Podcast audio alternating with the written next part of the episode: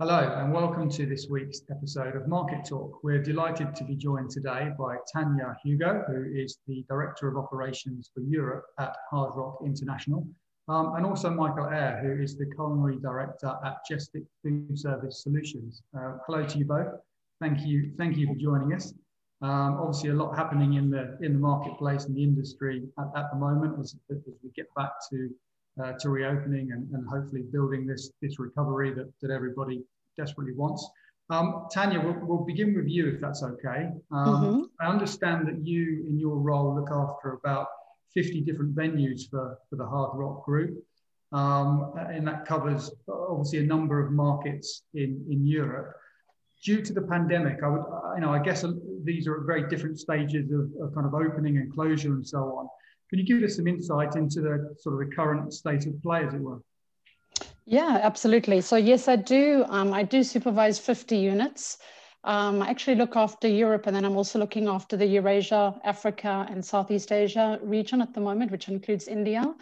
So, I mean, there's a pretty broad um, spectrum in terms of what's happening in Northern Europe to what's happening in Southern Europe, the Middle East, and even India as well, and Africa.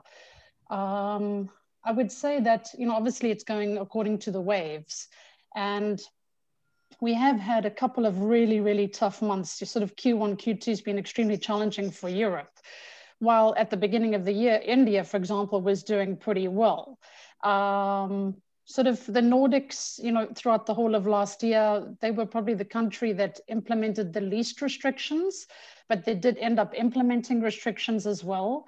Um, so it's been sort of quite varied across the entire region that I supervise. At the moment, it seems that over the last sort of two, three weeks, Europe is definitely reopening, which is very encouraging. Obviously, within phases, um, you know, in outside dining first, then inside dining, sort of 30, 50% capacity.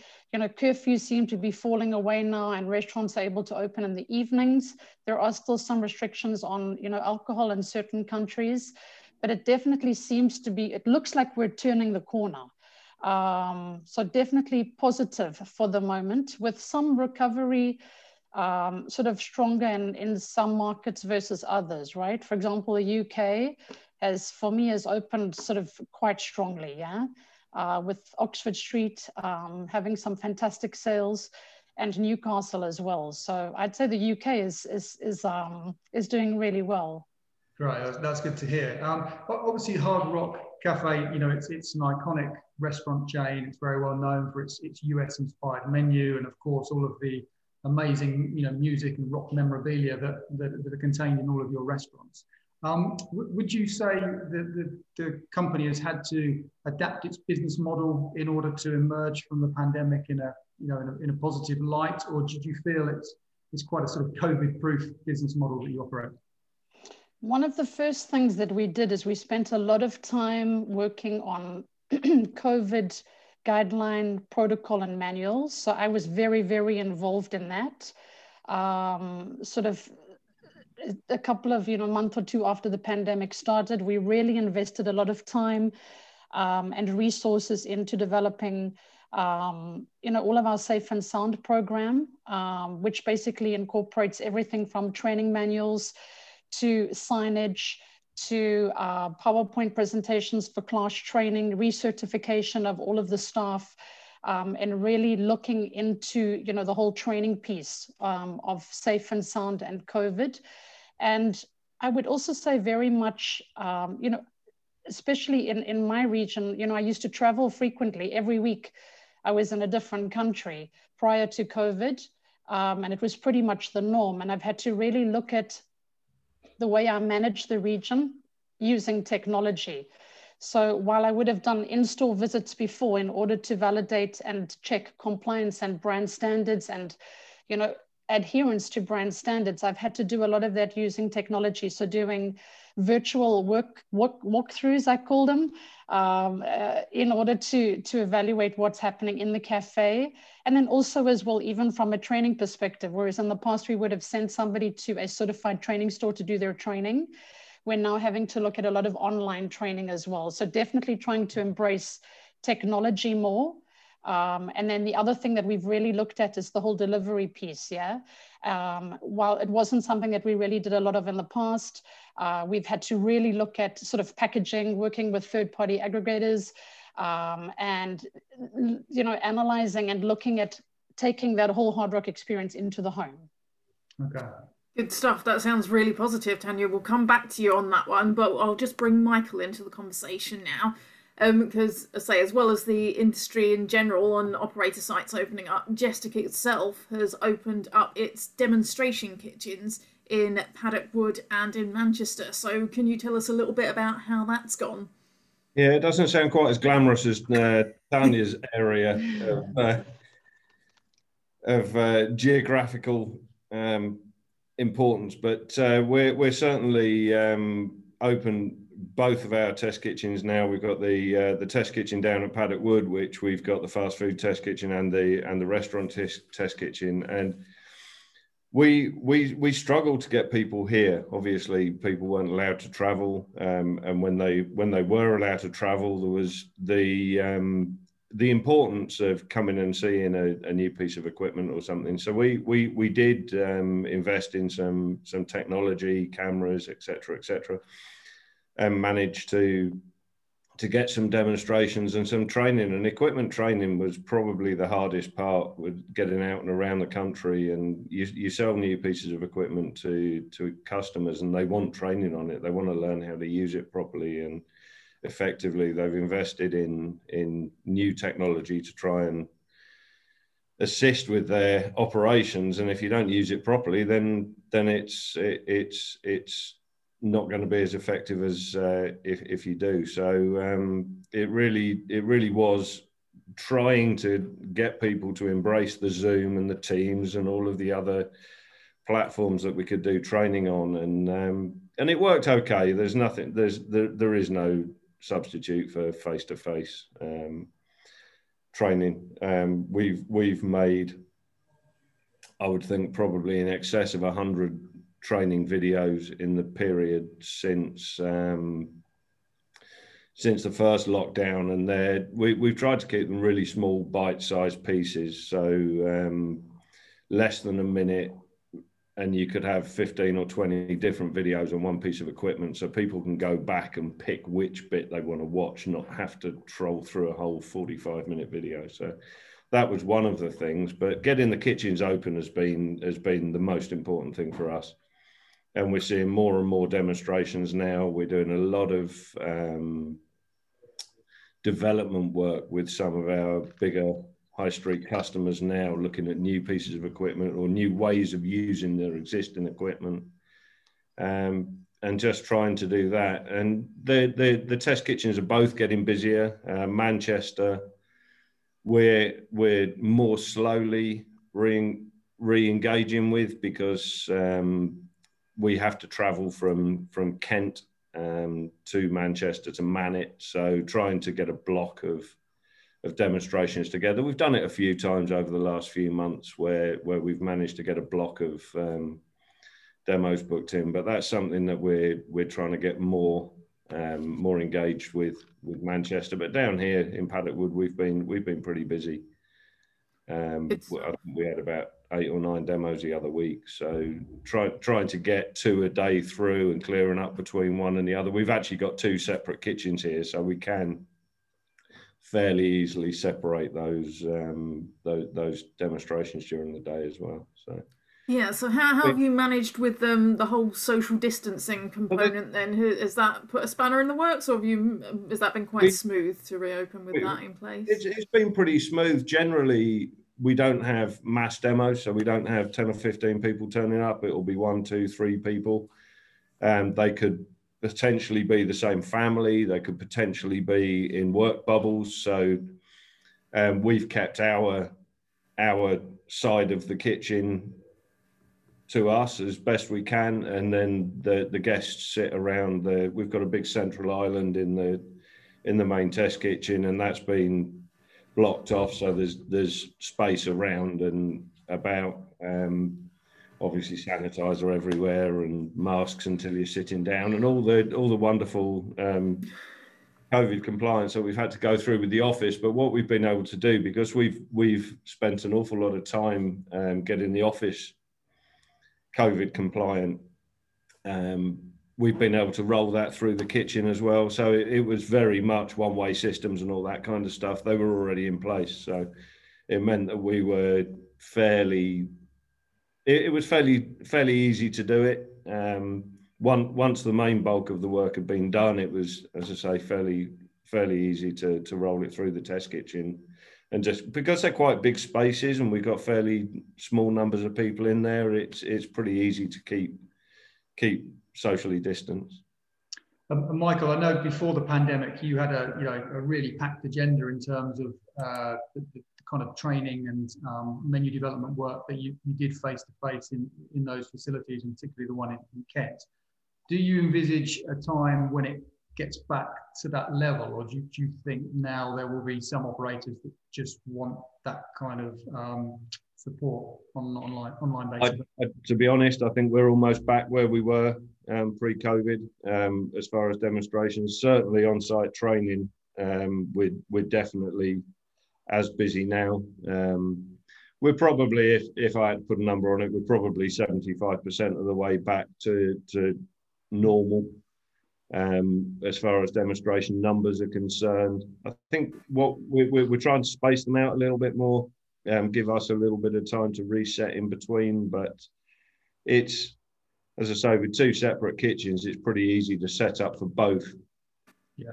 In the morning, do one, and then just move into the other kitchen, do the other one. If that's if that's how we're we're operating on the day, but it's it's been pretty uh, pretty pretty good and very busy, um, both with end user customers and high street um, chains.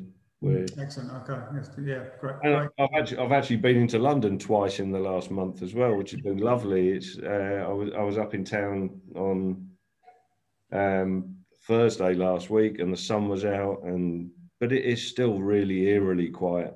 Um, but yeah, it was lovely to actually be up near London Bridge and be in a in a development kitchen, looking out of the window at the Shard. It was just it was just nice to to be back in London, and I never thought I'd say that, but I've really missed being in in town. I think I've just missed being being with people, to be honest with you. And much as it's lovely being on Zoom with you guys this morning, it's uh, it's it's not the same as sat around with a cup no, of coffee. No, that's right. And um, speaking, of, speaking of London, it's obviously a good segue uh, into the uh, next, next, next question really for Tanya. You know, Hard Rock's renowned for the the, the restaurant that it has um, in, in the heart of London. But one piece of exciting news for, for you guys is that you've also just launched a restaurant in Newcastle, and, and obviously you've been spending some time there um, yeah. recently to, to support that launch. Tell us why why Newcastle and why now? I think um, I think it's quite an iconic city, and I think that the people in Newcastle really you know, many people that I've spoken to are really crazy about the brand. The franchise partners that we have there are so enthusiastic. And that project was probably, excuse me, underway for about a good three years. I mean, obviously, COVID delayed the whole process, you know, when it came to trying to get the restaurant open. Um, but I think it's a vibrant city. It's uh, there's fantastic nightlife there um, I think, yeah, I think it was it was the perfect place to to open a cafe. Yeah, obviously, as uh, Andrew said, most people will be familiar with your London site. So, yeah. I mean, does opening in Newcastle sig- signal that you're going to expand operations within the UK? Are you looking at uh, other franchise partners? I think uh, we're always looking at new franchise opportunities, and I think there are other markets in the UK that would be interesting you know, for Hard Rock to develop into. Right now, we do have in London um, on its own, we do have three restaurants. So we've got the the, the Old Park Lane um, restaurant, which is the original, the first Hard Rock that ever opened um, in 1971. It's actually our birthday um, on the 14th of June, so we're going to be 50 years old um, shortly. yeah, and then um, and then we've also got the Piccadilly uh, Cafe, uh, right on, on Piccadilly Circus. And then we also have a Hard Rock Hotel where we have the uh, a cafe inside as well. So there are already three in London. Uh, so Newcastle is the latest edition, but I, am assuming that, yeah, if there are more opportunities, uh, to develop, then then absolutely. Good stuff. Because um, your sites are quite uh, large, aren't they? So I mean, the Newcastle, new, the new one, can serve 200 covers. So, I mean, what sort of back of house operation does that involve to, to be able to serve all of those diners simultaneously? Yeah, Newcastle was a little bit of a challenge because it's a grade one listed building. So everything from, you know, plumbing to extraction, all of the MEP was, you know, a little difficult. Um, their back of house is considerably small, you know, for the, the capacity of the restaurant that they have. But somehow, you know, we made it work. I think sometimes you just need to try and um, maximize the space that you have. Um, and, you know, in the case of smaller, smaller footprints, we do sometimes have to adjust the menu slightly. But I would say, you know, Newcastle is tight.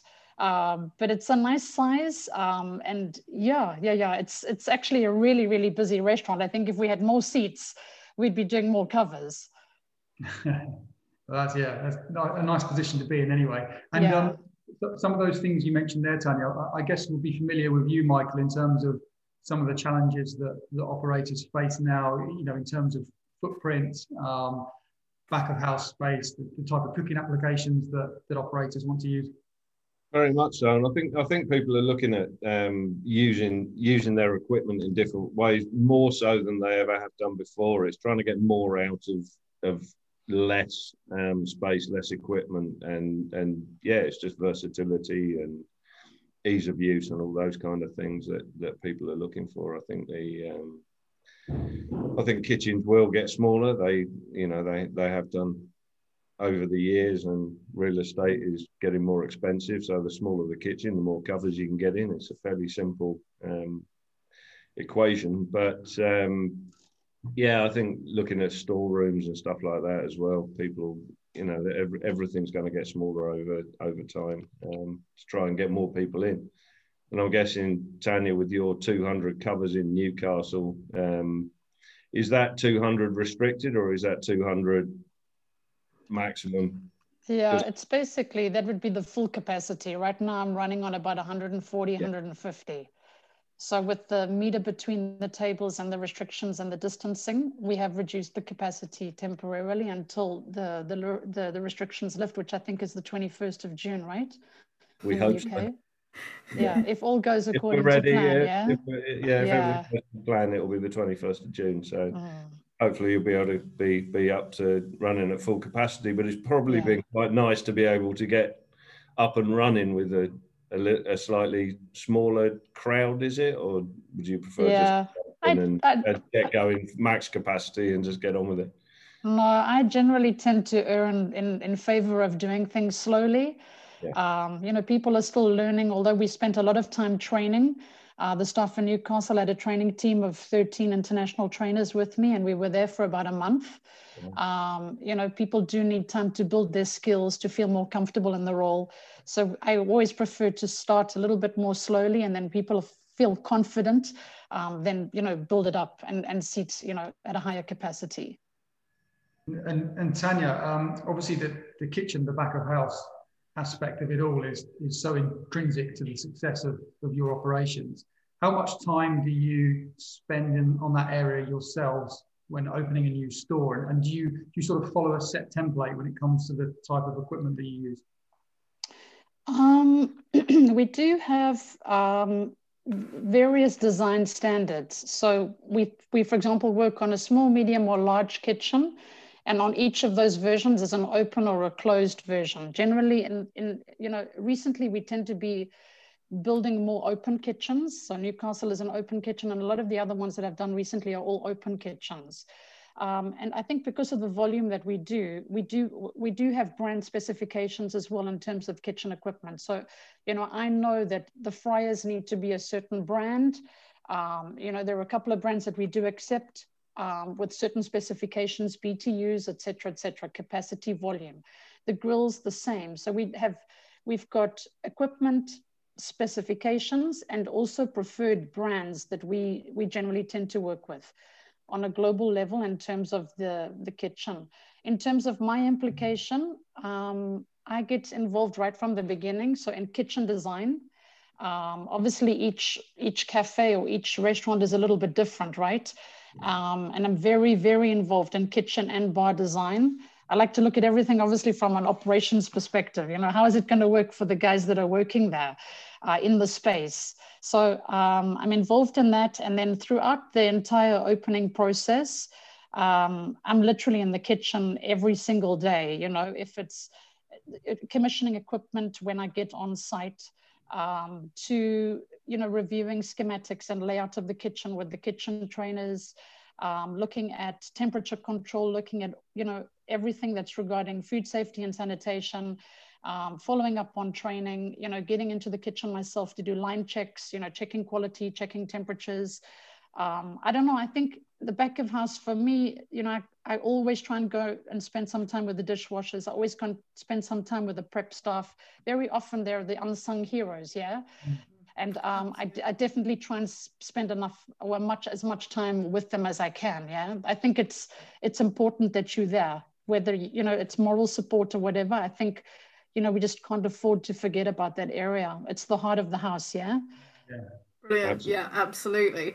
Um, just uh, picking up on something you said about open kitchens, it kind of ties into a recent launch through Jestic because you guys recently introduced the Mibrasa Parrilla Open Grill, Michael. So can you tell us a little bit about that? And is that kind of um, leaning into the trend for theatre cooking? Yes, um, the the the fire, as it's called, is is an addition to the um, to the Parrilla range from Mibrasa. It's just a little bit more theatrical. It's got the big windy handles on the top for raising and lowering the grills, and you've got the fire basket in the middle of it, so you can actually burn wood in that and create your own um, ash bed and uh, and almost your own charcoal. Um, but you're getting a certain you, you're using charcoal as the main fuel source, but the, the wood adds a little bit of um, theatre and and also a, a, slow trickle of extra embers for your for your ash bed. So um, adds to that, yes. Um, I mean the the Mibrasa range, the the entire range, whether it's ovens, grills, Parrillas, um, Robatas, etc., etc. They're all they all lend themselves so well to open kitchens. Um, people love seeing flames. They love seeing smoke. They love seeing movement and and that kind of equipment certainly uh, certainly adds to that. Yeah, so that, those kind of solid fuel or cooking appliances they are proving popular, but it can also create additional challenges in terms of ventilation and that kind of Ventilation's thing. an interesting one because um, we we looked into this years ago when they rewrote DW172 when Besa um, decided to rewrite that. There was no um, charcoal or solid fuel of any description um, covered in that.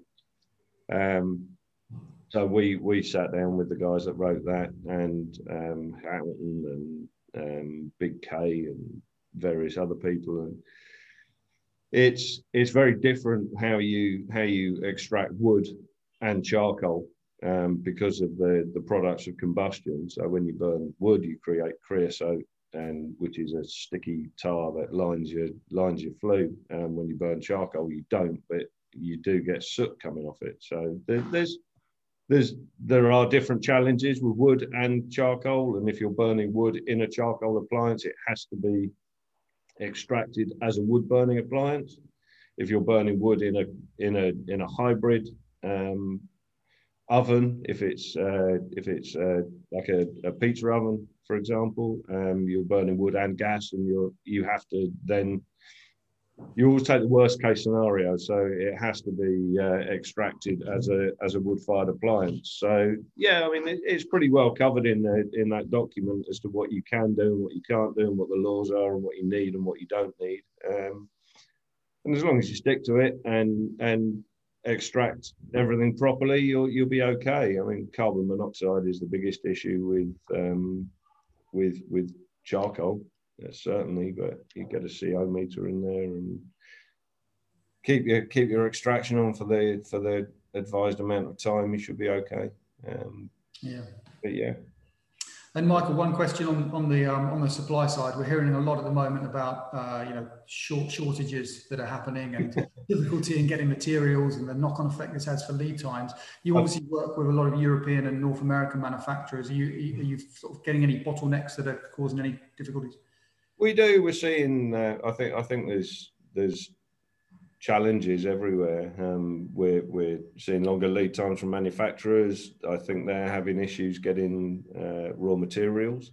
Um, I think the uh, I, have heard that the manufacturer of ventilators over the last 12, 14, 15 months has led to a, a shortage of some components that are shared between um, cooking equipment and it's um, main, mainly the manufacturer of boards, uh, control boards. Um, I think there's been some some issues with supply on parts for that, so that's pushing lead times out. I think um, we we had a container on a boat or ship, should I say, that was sat off Liverpool for two or three days, waiting for a waiting for a docking uh, space. Um, I think there's. I'm, I'm not sure if this is off the back of the uh, of the Suez Canal issue, where the boats were piling up in there, and then they were let through, so there were more boats coming through in a shorter period of time. I'm not sure, but the uh, we're certainly seeing some challenges with with lead times on equipment. Um, we are trying to mitigate those as much as we can, um, ordering extra stock. We're certainly um, seeing a bit more air freight going on at the moment. Um, so our our core customers are not suffering um, as a as a result of that. We're trying to so trying to manage it as best we can using using air freight, but obviously that gets uh, that gets expensive. Yeah. Um, and yeah, if we can bring small bits in to to ease the burden, then we then that's what we're doing. But it's it's certainly it's not all plain sailing at the moment getting equipment in from anywhere in the world. I don't think it. I think it matters where it is. Yeah, or uh, yeah, or many other materials for that matter. I think. Oh yeah, I think I mean everything. It's. Uh, I think everybody's uh, struggling to get. That's right. Yeah. Uh, and Tanya, just to come back to you and continue the theme on your work on the on the kitchen side. Um, mm-hmm. Sort of looking forward over the next year or so, can, can we expect to see any changes to the way that you you know operate back of house or any new applications or platforms that you'll be introducing to the to the kitchens within the Hard Rock estate? I mean, we do already operate, you know, with um, various types of software in terms of cost control, inventory, or ERP back office. Yeah, um, I think you know continuing to work with those kind of tools is critical, um, and we do already work with you know KDS screens in the kitchens. Um, other than that, you know, I think I would like to see more technology in the kitchen. So maybe, you know, due to the, the, the challenges around travel and hopefully, you know, those it'll improve uh, with time, but be able to use more technology in a kitchen environment in order to train, right? So train managers on how to do a line check, train kitchen managers, you know, on, on you know, whether it's food safety and sanitation, temperature control, uh, even recipe execution. Yeah, I think, you know, there's a, there's a huge opportunity uh, in terms of technology and, and going digital uh, in the kitchen environment. I think for training purposes more than anything else, because you can't mm. just easily send somebody to you know another country to train like we have done in the past. So I think definitely more technology. Good stuff. Well, we're, we're about out of time, I'm afraid, this week. But thank you very much, Tanya. Thank you very much, Michael, for joining us this week. and join us again next week for another episode of Market Talk. Música